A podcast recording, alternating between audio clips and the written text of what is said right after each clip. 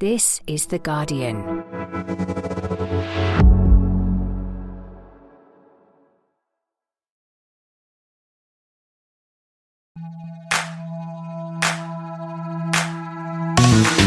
I'm Faye Carruthers and welcome to the Guardian Women's Football Weekly. There was no sprinkling of FA Cup magic for the lower league teams as the WSL sides prevailed in the fifth round.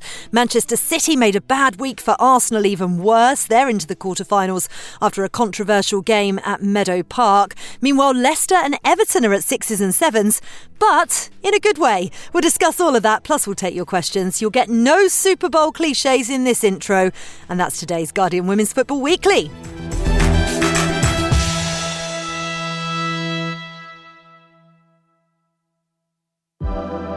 Women's Football Weekly is supported by Google Pixel, the only phone engineered by Google, an official mobile phone of Arsenal Football Club, Liverpool Football Club, and the England teams. Google Pixel's working with the FA, Arsenal FC, and Liverpool FC to close the visibility gap between men's and women's football with the formation of Pixel FC, a collective of next generation creators and presenters dedicated to covering the women's game. They'll have exclusive access to players, additional resources, and content creation opportunities to give women's football the visibility it deserves. Search Google Store to find out more. What a panel we have today. Susie Wrack, I thought you might have gone AWOL again, like you did just before Christmas. You know, two Arsenal defeats in a row. yeah, I mean, I've got to face the music sometime, right? Yeah, every week at the moment. Yeah. Don't worry, the music can be a violin if you would uh, like to choose that. Sophie Downey, an FA Cup field weekend for you. Have you got new shirts behind you? They're looking very impressive. What have you got? They're not new shirts, but I've tried to make a little background for any videos that, that we do. But yeah, this one is my 100th cap for England. It's not really a cap, but my, it's the 100th game we covered. Um, so we were given a shirt by England, and England also gave us the other one for when we reached our 1000th game. It was two years ago, 2021, or maybe last year, actually, sorry. Um, yeah, so yeah, all the love for girls on the ball, and I love that you've got your Vancouver hat like sandwiched in between two England shirts. That's quite entertaining. Oh, and a pod debut for former Bristol City manager and Chelsea assistant, now Northern Ireland boss Tanya Oxtoby. How are you? I'm excellent, thanks. How are you? Yes, we're all very good, thank you. Looking forward to having you on. What shirts have you got there behind you that I can spot? Yeah, there's a there's a history on the wall there. So we've got a Bristol City shirt, uh, Chelsea, obviously, my Australian shirt, and Northern Ireland is due to go on there very very soon. Oh, excellent, excellent. Um, we are going to talk about all things Northern Ireland with you very shortly, but let's get stuck into all the FA Cup fifth round action first. And where else to start but Meadow Park, where it finished Arsenal nil, Manchester City one. Laia Aleixandri pouncing on a loose ball from a dangerous Chloe Kelly delivery in the 74th minute was the only goal of the game and made sure that Gareth Taylor's side progressed to the quarter-finals. Uh, the headline on your match report for The Guardian, Susie, said Khiara Keith the hero. Quite the redemptive afternoon for her, really, after what happened when these two met in the league back in November. Give us your assessment of the game, though. Yeah, uh, really redemptive. It was quite nice to see after she was, you know, like left the pitch crying and yeah, looked pretty inconsolable last time out when they played in the league um, after those two big errors. So that was like a really nice narrative, and she was just she just looked so so happy afterwards as well but yeah, I mean, it was a really, really scrappy first half. I thought, like a lot of sloppy passing, very back and forth, very few chances. Second half opened up a little bit more. I thought Arsenal pressing a little bit higher, had more chances, arguably, but again, like this problem of not being able to score and put the ball in the net has been a bit of an issue. And, you know, in contrast to the the league game between them where City really dominated and weren't very clinical. Here they got like what was a little bit of a scrappy goal in that you know Steph Catley probably should have cleared it but yeah they were able to poke it over the line. So I mean whoever scores deserves to win right? But it was pretty deserved win um in that they you know were the more clinical side when it actually came down to kind of putting the ball in the back of net. But um, I did actually think Arsenal edged it a little bit in the second half until the goal went in. Did Arsenal score? Did they score? Did the ball cross the line? Uh, it, it's really hard to say, right? Because we've not got that angle. Like, no goal line technology, no VAR the angle of the images is really poor. To me, it looks like it is because her foot is on the line and she is reaching across it to pull the ball back. So that Im- sort of implies, but like you're guessing, right? Where, however it is, you're guessing. And the problem is, is that there's two players stood on the line blocking on the side that the um, assistant is. So it's really like it's impossible for the for the linesman or woman to see down the line and see whether it's across or not because there's two bodies in the way it looks it, but it, like you can see why it like the referee is in a bit of a difficult position there because it's really difficult to see and there's no like technological support and the linesman's view is completely blocked. So City should have had a penalty in the first half probably. I thought Arsenal could have had a penalty at one point. Like these things tend to sort of loosely even themselves out, don't they? Like so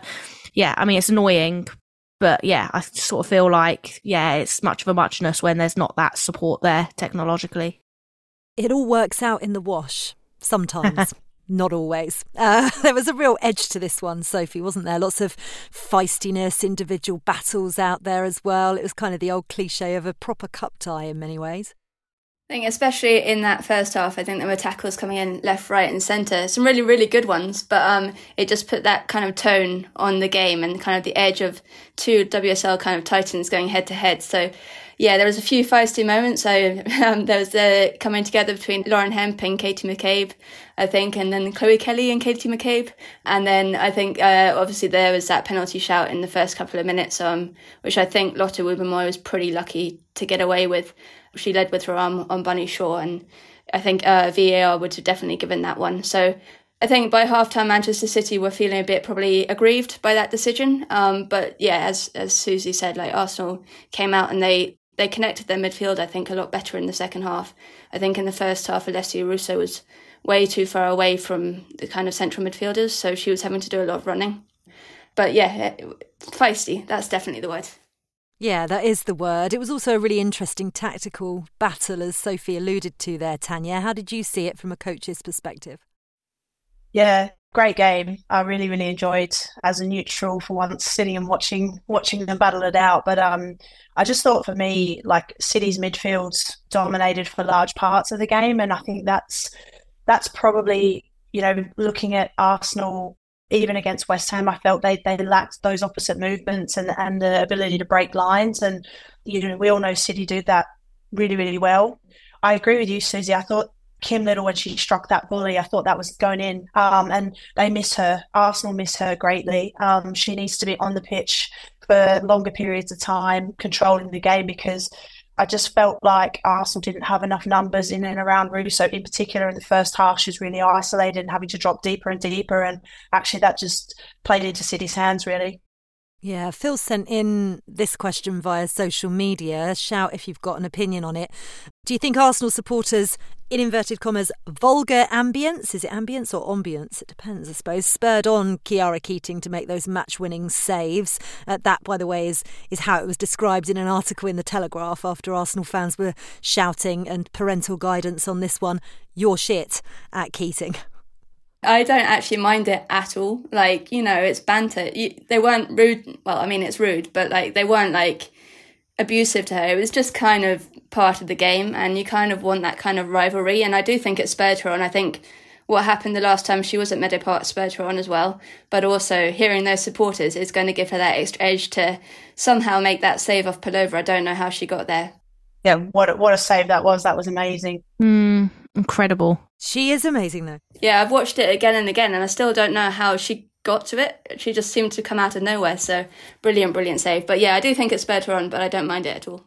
Yeah, I don't mind it either. I, I like one of the, I was saying to someone earlier, one of the things I have from when I was a kid and going to watch football with my dad is it felt really special to be a small child in a place where your dad is swearing and you're sort of allowed to swear because it's in the lyrics of the songs and stuff and you get away with it and it felt like oh this is kind of fun this is a bit of a bonding experience and like I just, oh yeah, I just don't have a problem with a little bit of stick. I think it adds to the atmosphere as long as it's like, you know, like not overly like abusive or anything like that. I, you know, there's no place for that. But you know, a little bit of you know booing a goalkeeper when they're going to take a kick or calling them shit, like when it's just generic like that and done at everyone. The you're just a shit Ellie Roebuck did make me chuckle. Um, you know, you're getting on the players' back after they've made two big mistakes in the previous game against you. Like I think that's fair game, right, to a certain extent. And she shut them up, and that's the the joy of it. A bit like um, Lauren James celebrating in front of the United fans after they booed her, and you know, like I like that part of the game. I think that adds to it, and a bit of that fan sort of rivalry and player fan player rivalry, like helps build a little bit of a culture as well that that can be good and not just bad. It's always all right as long as it doesn't cross the line. I think I I love the fact that when I take my nephew to Luton, he'll swear as age fourteen, and he'll look at me and go, "It's okay because it's at football, Auntie Faye, yeah." I'm like, I mean, no, it's not, but okay. Um, and uh, yeah, it's funny because I know that there are some people who who just don't like it, full stop, and I think there's an argument for that as well. Um, just in the context of of Arsenal's season, Susie, how big a blow is this? Obviously, we talked last week about that shock 2 1 defeat by West Ham, which leaves them six points in the WSL behind league leaders Chelsea. Are you concerned? Oh yeah, it's um league over. Um as far as I'm concerned. I mean, out of the FA Cup, the gap um at the top of the table is like virtually unassailable. Like no team has lost three games and won the league and I think it's a little bit of a disaster if they don't get Champions League. Like, there's got to be serious, serious questions asked of, of Jonas Eidevall because the, the quality of the squad. I know players are coming back from injury and that kind of stuff, but the quality and the size of that squad, they should be doing better. Uh, you know, it's not even against, you know, done better against the big teams. It's the throwing away points to West Ham and Spurs. Like, it's just that is where it's really criminal and where you have to start going, what is it about the side that has switched off in those games to the extent or hasn't been able to find a way through those teams, through the deeper blocks and stuff? But yeah, like, it's a disaster and is a con, it, like, you know, obviously still in the Continental Cup, is the League Cup enough to, um, like, define the season as not a complete disaster? I'm not totally sure it is. Champions League football and the Conti Cup, maybe it's just about okay. Yeah, it's it's a weird one, isn't it? I'm going to ask you this as well, actually, and um, be interesting to know others' thoughts very quickly because Elizabeth got in touch with me on Instagram yesterday saying I'm from Norway and my local women's team is Brann, and it's been so much fun to watch them in the Champions League this winter. I unfortunately also support Arsenal women, and my question is: Should Arsenal be looking to sign Brann's manager Martin Ho? Uh, Brann played more entertaining football against Lyon than Arsenal did against West Ham, and they have a clear style and way of playing that I think would suit Arsenal and their players. What are your thoughts, panel? Look, I think I think Martin's I think I think Martin's done a great job in the short space of time that he's been there. But I think everything that goes with managing a club like Arsenal, I think probably you need a little bit more time in, in the top job because there's it's one thing to be a good coach and to be able to bring a group together and, and have a clear playing style, but Arsenal is a brand, and everything that goes with that, um, I think, probably requires a little bit more experience at this point in time. And you know, the panel might disagree with me, but you know, having seen firsthand, kind of, you know, with, with Chelsea, what what Emma goes through on a day to day basis. It's, it's, not about just being great on the pitch. Um, and look, Martin might have all those attributes we don't know, but I think sort of the time in the job gives you those experiences and gives you that ability to deal with all the the things that come with being at such a huge club. So my answer is probably not right now, but you know who knows. And what's my opinion matter anyway? it matters a lot. I completely agree. I mean, he's in his first season, right? Like the wheels can come off very very quickly and like yeah proving yourself over a consistent period of time is sort of needed before maybe a job of that scale particularly when the pressure is so high on it and the demand for results almost immediately is there right? It's it's not necessarily a particularly nice place to go into if you've not got that level of experience. That's the thing isn't it? If you get rid of Jonas Eidevall if he has to go then you have to set your sights on someone who is of the caliber to take them one step further, the reason for getting rid of Jonas would be that they need to take them in an upwards direction, and you can't have an un- unproven manager. I don't think in, in that place yet. Maybe in five years' time, Martin will be in that position, but right now it, it's it's it's not the answer to the problem. I think for Arsenal. Mm, okay, everybody agreeing on that one. Uh, just to mention, Vivianne Miedema missed out altogether this game uh, because of a slight knee irritation.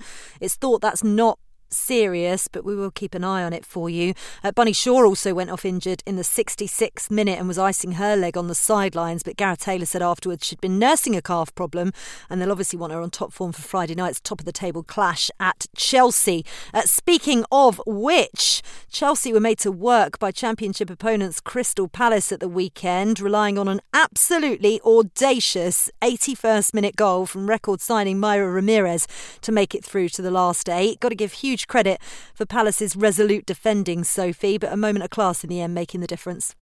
Yeah, what a goal to score your first goal for your for your new club with a kind of flicked back heel. Absolutely superb. She had her chances as well throughout. I think she hit the bar.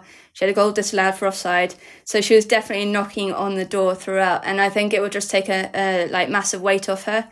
The fact that she's got that first goal for her club, like coming in with that kind of transfer fee adds a whole lot of expectation and a lot of pressure. So it was just kind of getting one out of the way and then she can sort of move on. You could sort of tell through Chelsea, they dominated, they created a lot of chances, but you can tell they're still trying to build that relationship between Ramirez and, you know, the front three players and then linking that to the midfield. So it's not always, it's not as slick as we may be seeing Chelsea in recent, you know, months when Sam Kerr was fit because she knows that that kind of setup so well. So it's going to take a little bit time for for them. It's just about winning and getting through these games. You know, the big one is on Friday. That's the most important. They, obviously, they wanted to get through to the next round, but yeah, Friday is a big one for them. Yeah, huge. Emma Hayes was full of praise uh, for Palace as well. Tanya saying they gave us a tougher game than some WSL matches. Surely that's going to give Laura Kaminski and her side a lot of heart going into the push for the championship uh, promotion yeah, they've been really impressive in their league. And, you know, I watched the game yesterday and they made it so, so difficult for Chelsea, you know, like all their numbers behind the ball.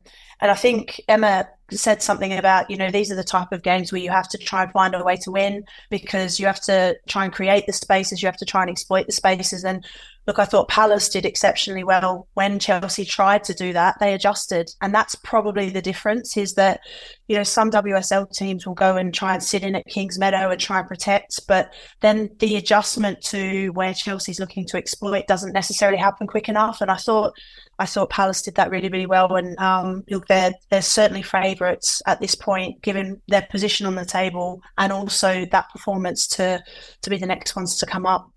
Yeah, it feels that way, doesn't it? Chelsea did find a way to win without Lauren James as well. She dropped out of the starting 11 after the warm up. Emma Hayes explaining afterwards that she was a little bit sick yesterday. She did the warm up, but um, I decided not to take the risk and told her to go home. She'll be fine in a couple of days. But when your immunity's low, you have to make these decisions as we have a big game coming up on Friday, uh, which we will be previewing in part two of the pod. Uh, down on the south coast, it finished Southampton 1, Manchester United 3. Super sub Rachel Williams at it again, scoring twice from the bench to make sure United edged past the Championship high flyers.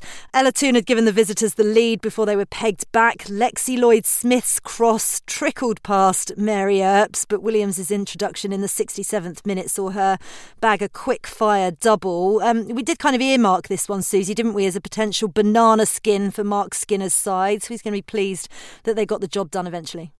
Yeah, I mean, what um, Marieanne Spacey's been doing down there is is hugely impressive, and they're a very well organised team. But um, I mean, it was a very very strong starting uh, lineup from United. A couple of changes, but still a really really strong team. And if I'm a United fan, I'm slightly worried about the fact that you're reliant on two goals from Rachel Williams again off coming off the bench to save the day because you should be getting the job done across the course of the game, like far earlier on than than they did with the level of players that are on the pitch. Actually, really, really even, like in terms of shots on target. So, like actually getting those decent chances created was a little bit of a problem, and that I would be a little bit worried about that. That said, like Rachel Williams is Rachel Williams, and she's like doing that so consistently it's nice to have like almost guaranteed goals off the bench in, in that sense. But I'd be a little bit worried that you're not doing more with the ball and what should be dominance sooner. Yeah, interesting. Very interesting. Uh, the closest we came to a shock in the fifth round was at Wolves, where the final scoreline certainly didn't tell the whole story. It finished Wolves 1, Brighton 4, but the National League side were in the contest right until the very end against managerless Brighton. Emma Kullberg scoring an eight minute hat trick for the visitors in the 88th, 92nd, and 96th minute, which turned the game on its head and in their favour. But Wolves came so close, Sophie. They did. They were so resilient, and they had like a good amount of chances as well um, that they created. But I, I definitely didn't have a Emma Kullberg hat trick on my bingo card for for the weekend at all. I mean, they got the job done, but I do think, yeah, it kind of flattered Brighton that scoreline because Wolves showed everything that we know about them from, you know, kind of that, that playoff that they went through into the FAWNL a couple of years back. And, you know, they've been challenging in that division for quite a while and they've got a lot, lot of ambition as a club. Um, and they've got some really good players who, you know, are from WSL and, and Championship ilk. So, yeah, they really made it a hard, hard job for them. And, yeah, they were unfortunate at the end. I think it was probably just, you know, WSL side a bit more fitness, a bit less more experience in those situations that you don't drop off in those final three to eight minutes, you know. Um, but yeah, very good job from them. But yeah, Brighton got through. Yeah, gutted for the, the Wolves women's pod, who they get in touch with us every week here on the Guardian Women's Football Weekly.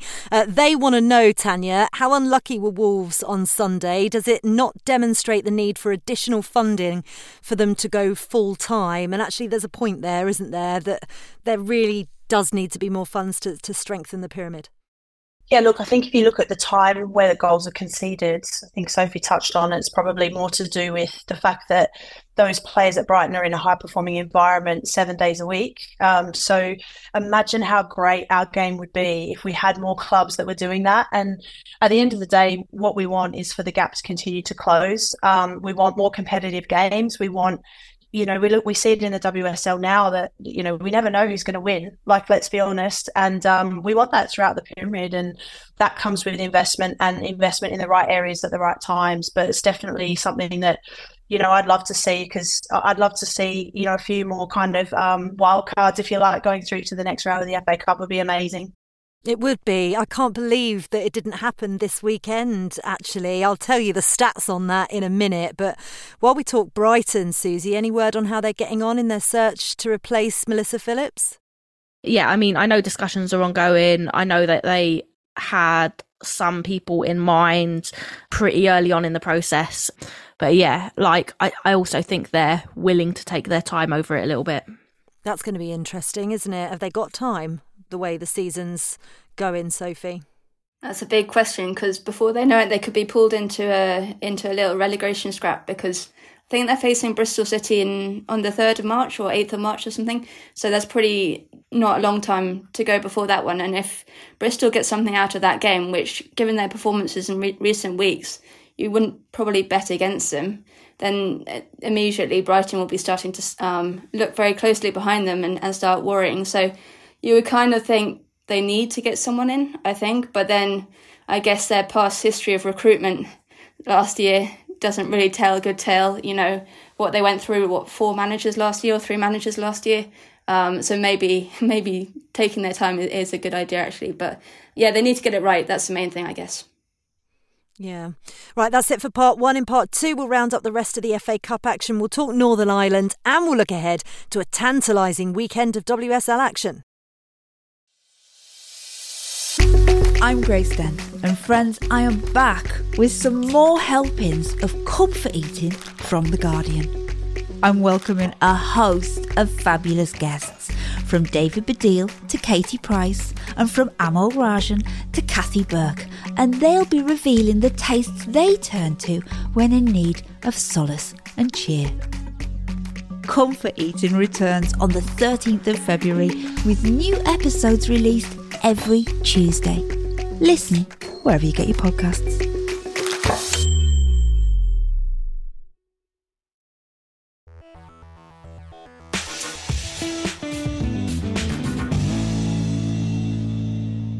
Welcome back to part two of the Guardian Women's Football Weekly. Let's take a quick whistle stop through the rest of the FA Cup results. It wasn't to be for Nottingham Forest ultimately after Everton picked up a much needed victory with an emphatic 7 1 win at third tier Forest on Sunday night. Arsenal loanee Kathrine Kühl scoring a goal and two assists uh, she bagged as she started for the Toffees. Quite impressive and definitely what they need at the moment. At Leicester, on Saturday, they turned on the style. They fought back after conceding an early own goal to put six past Birmingham in a 6 2 win. Five different players on the score sheet, and a particularly impressive performances from both January signings Saori Takarada and Yuka Momiki as well.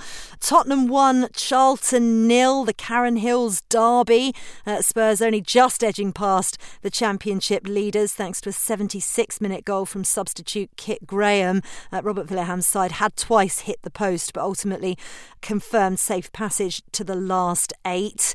Um, and finally, at Prenton Park, goals in either half from Sophie Roman Haug and Melissa Lawley saw Liverpool comfortably overcome managerless London City Lionesses.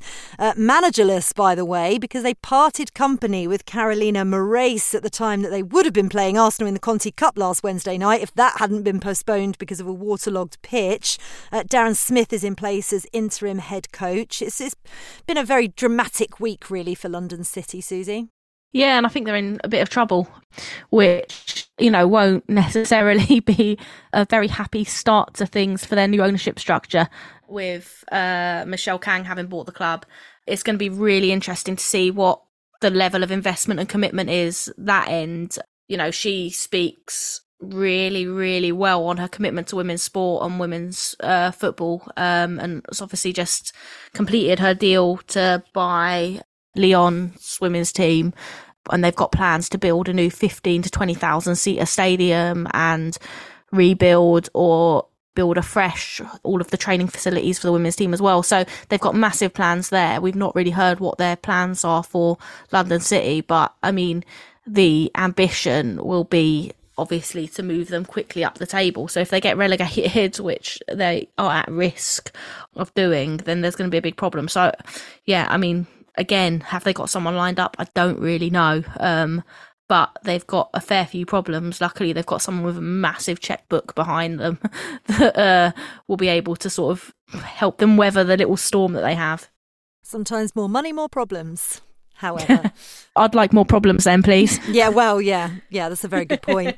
um, so, no uh, quarter final for London City Lionesses. And actually, it's the first time since the 2016 17 season that no teams outside of the WSL have reached the last eight. We were really excited, weren't we, when we saw the fixture list with only one all WSL tie, but actually, it's, it's ended up being situation normal, which isn't quite as fun, is it? But this is the last eight Leicester, Tottenham, Manchester City, Chelsea, Manchester United, Liverpool, Everton, and Brighton. And the draw for the quarterfinals will be made on Monday night, which is after we've recorded. So you'll already know if you're listening to the pod uh, who's got who, and we'll discuss that uh, coming up as well. Uh, let's round up some of the League Cup action from midweek. Chelsea cruised into the last four with an emphatic 5 0 win over Sunderland.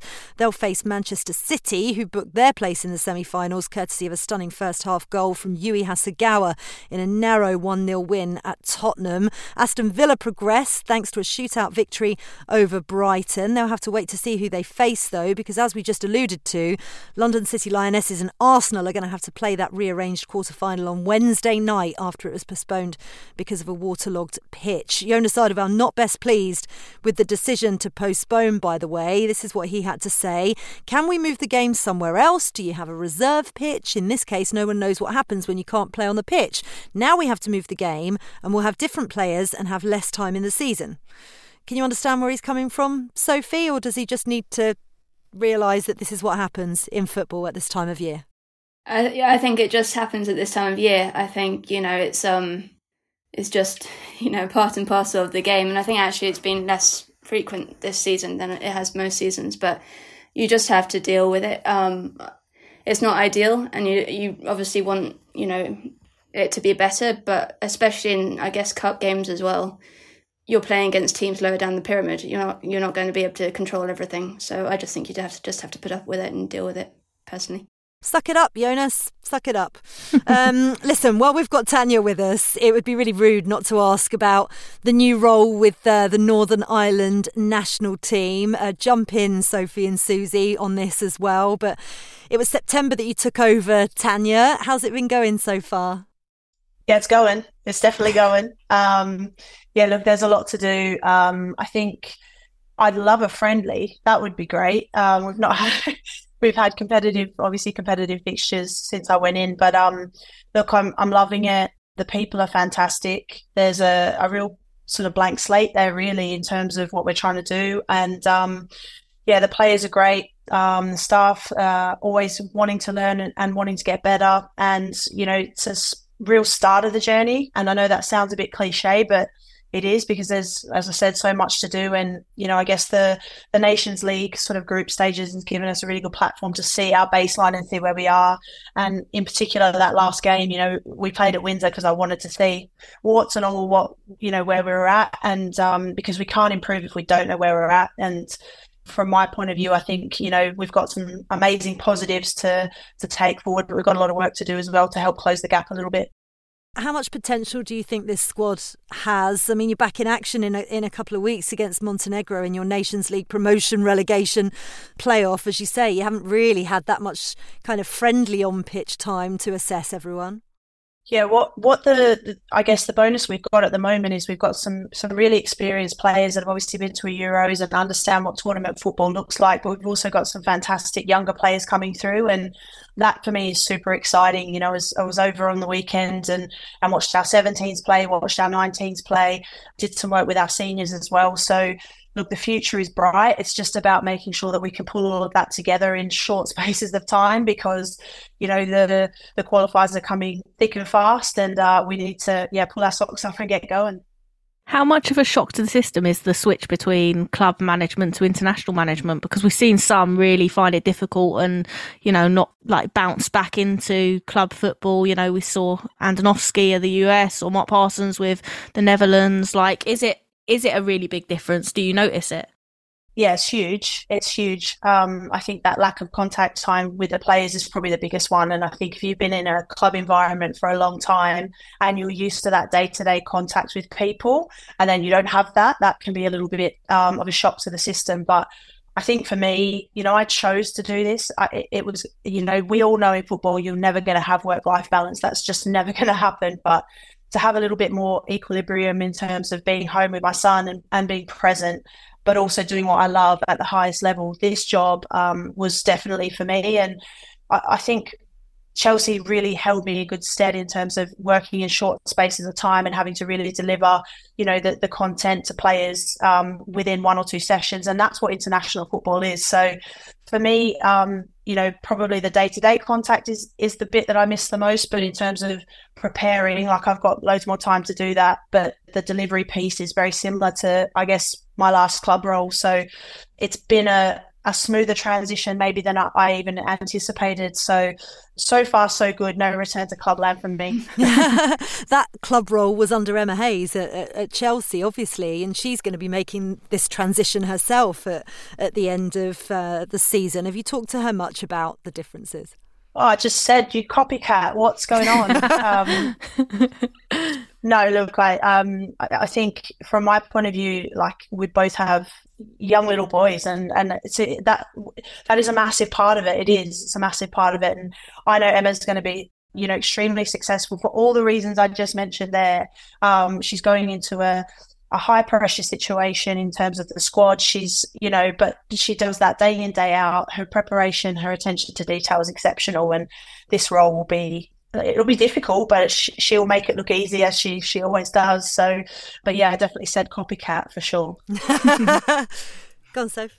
Just going to ask about maybe the kind of infrastructure in Northern Ireland and kind of linking with that domestic game because the league isn't, you know, it's it's amateur, isn't it? So it's it's it's about trying to develop that pool of younger players, but within that environment. And I know if you look around the rest of the United Kingdom, maybe not England because of how I guess, far ahead the WSL is, but in Wales and, and Scotland and what they're trying to do, but also down in, in the Republic and the the focus that they've put on on developing that domestic football and that domestic league. How important is that as part of your job?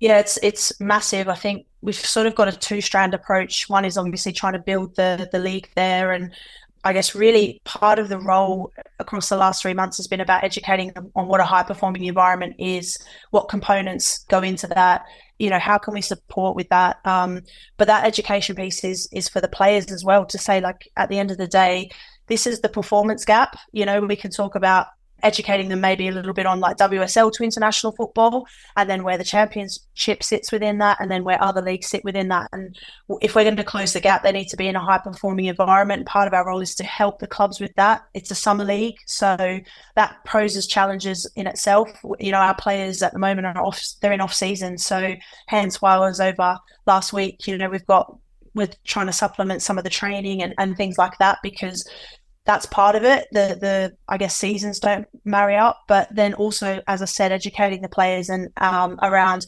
really questioning where you're at personally and where do you need to be to continue to grow because we need our players playing at the highest possible level every single day whilst we're trying to sort of build and support that league because there's some clubs that are doing a fantastic job in that league and that needs to be i think acknowledged but we also need to help sort of bring the rest along as well because the, the more competitive that league is you know you've seen it in terms of you know benchmarking as you said wales scotland the republic's a great example you know they're probably sort of four or five years ahead of where we want to be and uh, we're going to continue to work hard to try and get to that point Brilliant. One last question for you on this, which is from Nag, who got in touch on social media. Uh, they said, Do you have key players to build a team around? You mentioned, obviously, the, the senior players there and some great youngsters coming through. Uh, they want to know is it that, or is it all down to who's playing and playing well at the time? How do you navigate it?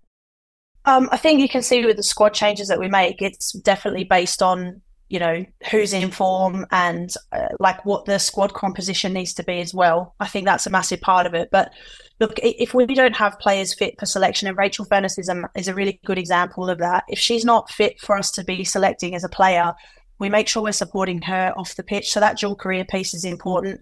She goes in with our 19s and coaches within the window there when it allows. And, you know, that's that's the path eventually that she wants to go down. So yes, we've got players that we, you know, are really integral to what we do on and off the pitch and we make sure we support them. But there's also got to be an element of competition for places, and hence, from, from our point of view, making sure that we're watching as many games as possible and uh, really evaluating where we're at with that. And no one's, you know, that feeling of like, oh, I'm safe and I'll always be picked is not healthy for a high performing environment. So it's it's important that we have, you know, some some key players and those ones know what a high performing environment is and they're in it and they're doing it every single day. And then, you know, we need to make sure that we're selecting a squad that, that suits A, the opposition we're playing, and B, those that are informed. Brilliant stuff. Really, lots of luck in a couple of weeks' time against Montenegro in that Nations League playoff. Um, you'll have obviously Euro qualifying as well coming up. Have a listen to this. We are trying to get a little bit more information on this, but this is just some some reports that we've seen that caught our eye last night, and we'll bring you more once we have it. But it's been reported by Swiss news outlet SRF that Switzerland's federal government's cutting finances for the UEFA Women's Euro 2025. The original plan was to spend 15 million francs on the women's tournament, but the suggestion is that that's now been cut to just 4 million when you consider that 82 million francs was spent on the men's tournament back in 2008 it just shows what a horrendous disparity there is. But as I say, we're, we're looking into that a little bit more to bring you more information on it. Important, though, to draw your attention if you've not seen it to a story that Susie picked up on last week. You can check out her article from Friday in The Guardian. It's after players at a community owned football club, Camden and Islington United, decided to boycott their Wembley Cup semi final on Sunday after horrific examples of misogyny by their opponents, named Munter Hunters FC. I am not kidding. The London Football League and the Amateur Football Alliance initially refused to postpone the game while the case was being investigated. They then agreed to a postponement subsequently. Uh, the players decided to boycott, saying there are 80 plus female players at the club. They have female coaches and board members as well, and it's just not acceptable that they should have to put up with that. Tell us a little bit more, Susie. Yeah, there was also a load of really unsavory posts on their like official club Instagram account and other social media platforms. Um, on the official club ones, really like nasty stuff. And it was only, you know, that it was like quite underhand is that they were registered to the league and to the amateur FA as MHFC, so no one knew what the initial stood for.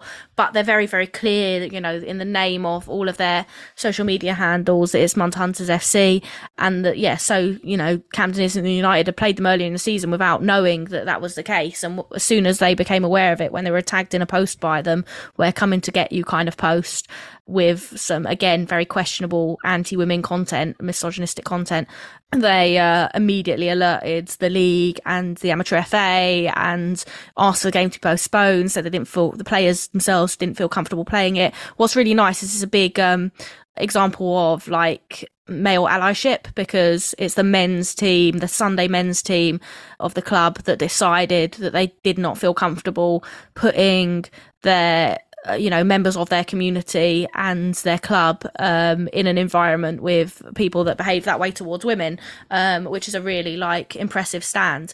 And they're both they're holders of the cup.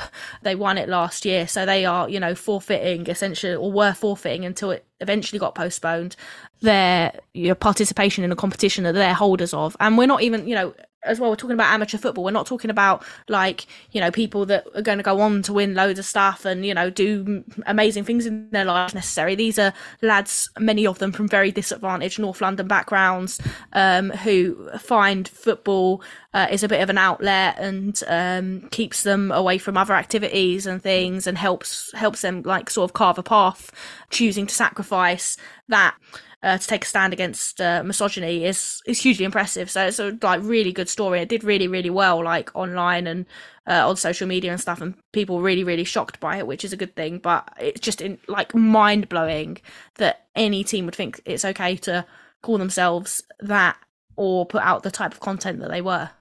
But that's the point. They don't think it's okay. They want attention on it, don't they? They know it's not okay, absolutely, but they want to get their message out there. It's disgraceful. Um, we'll keep you updated as to how that investigation goes, by the way. Um, but we'd need to look ahead to what could potentially be a defining weekend of WSL action. Let's go positive, shall we? Look no further than Friday night football under the lights at Kings Meadow, first versus second, as Chelsea host Manchester City. It's just mouth watering, Sophie. How are you thinking this is going to play out? Well, I think, um, I mean, there's so much riding on this game, right?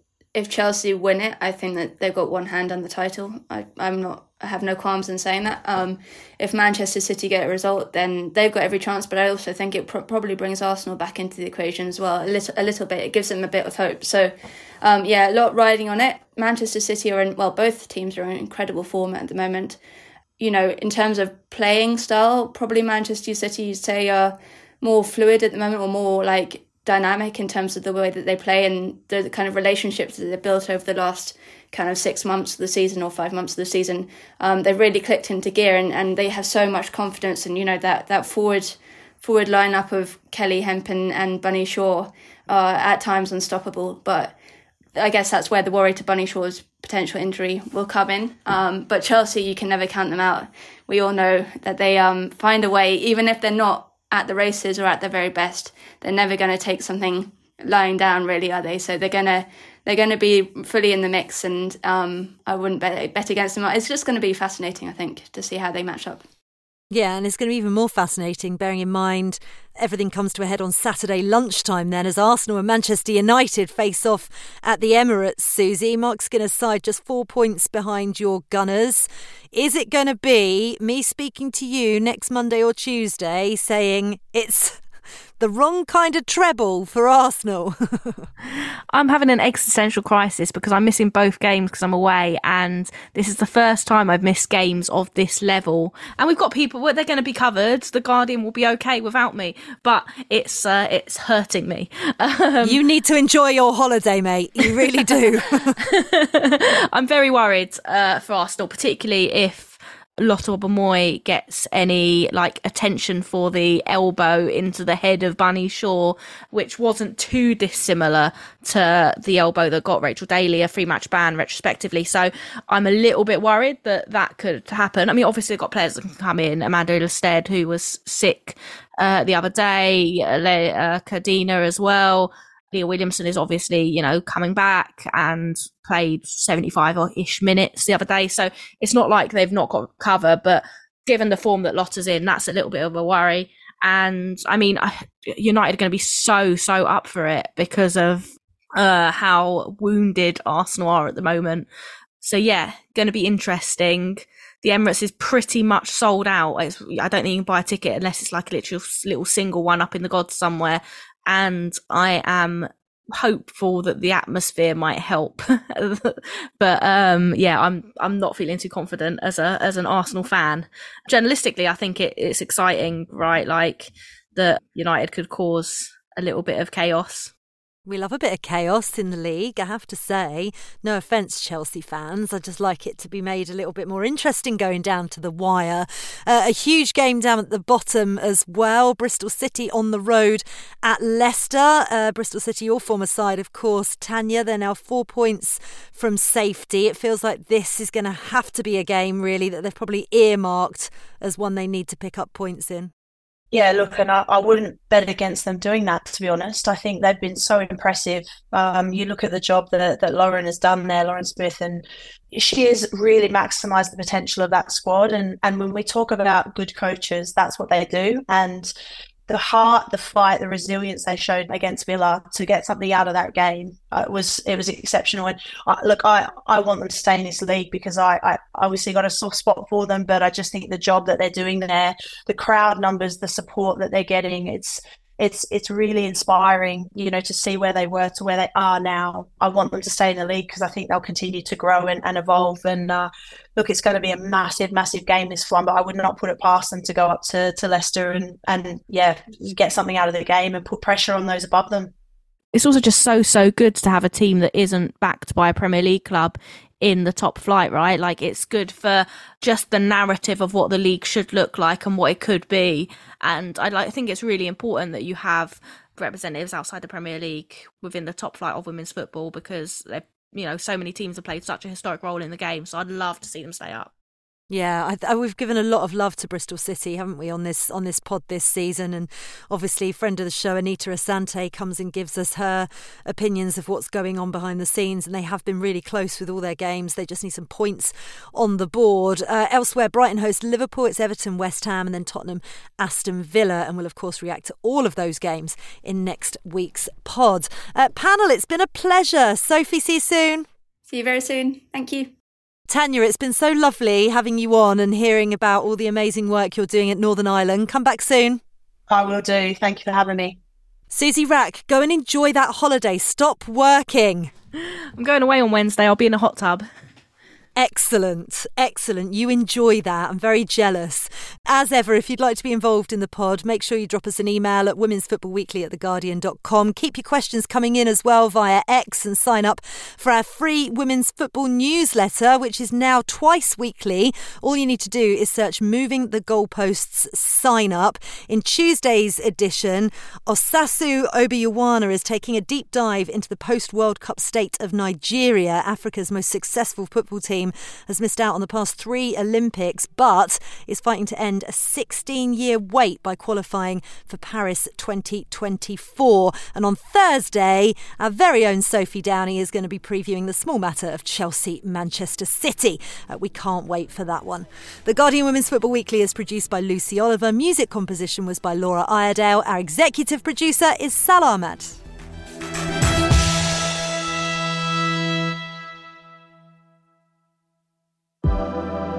Women's Football Weekly is supported by Google Pixel, the only phone engineered by Google and official mobile phone of Arsenal Football Club, Liverpool Football Club, and the England teams. Engineered by Google, the Pixel 8 and Pixel 8 Pro are fast and secure with the most advanced Pixel cameras yet. And Google AI powers amazing features for photos and video so you can get even closer to the game. Search Google Store to find out more. This is The Guardian.